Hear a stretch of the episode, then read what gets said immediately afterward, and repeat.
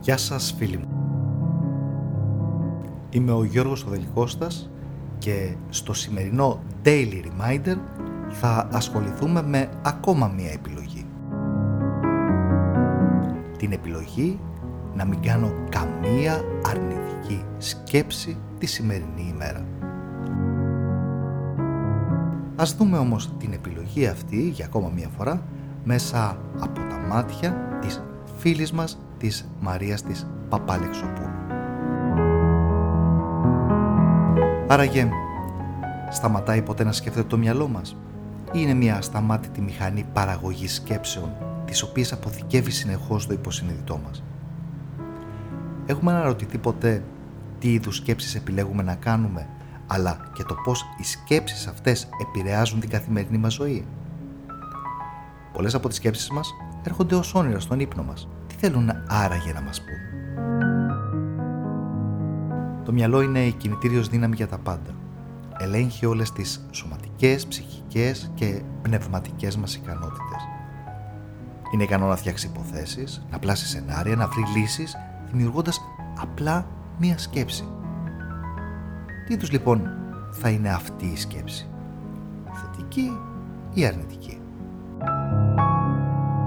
Ο άνθρωπος είναι δημιουργικό Θέτει στόχους στη ζωή του και προσπαθεί να τους υλοποιήσει. Ορισμένοι από εμάς, από τη φύση μας, όταν θέτουμε ένα στόχο, σκεφτόμαστε πάντα το αρνητικό αποτέλεσμα. Αυτό είναι μια αρνητική σκέψη.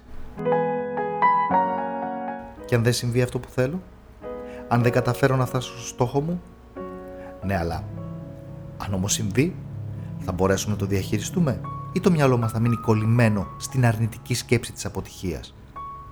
Και όλο αυτό φέρνει μια σειρά ερωτημάτων.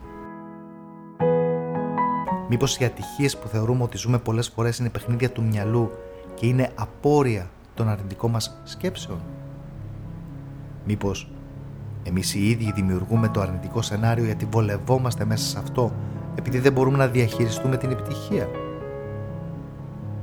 Μήπως όλοι να βάλουμε μια σημαντική υπενθύμηση στο μυαλό μας σήμερα δεν θα κάνω καμία αρνητική σκέψη.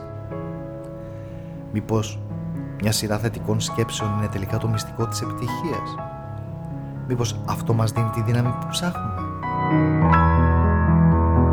Πραγματικά πιστεύω ότι αξίζει να δοκιμάσουμε. Άλλωστε, δεν έχουμε κάτι να χάσουμε. Ακόμα και αν δεν φτάσουμε στο στόχο μας, θα έχουμε καταφέρει να αλλάξουμε οπτική γωνία προς τη θετική πλευρά αυτή τη φορά.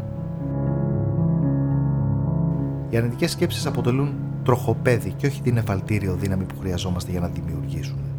Ας τις αφήσουμε λοιπόν στην άκρη. Μια δοκιμή θα μας πείσει.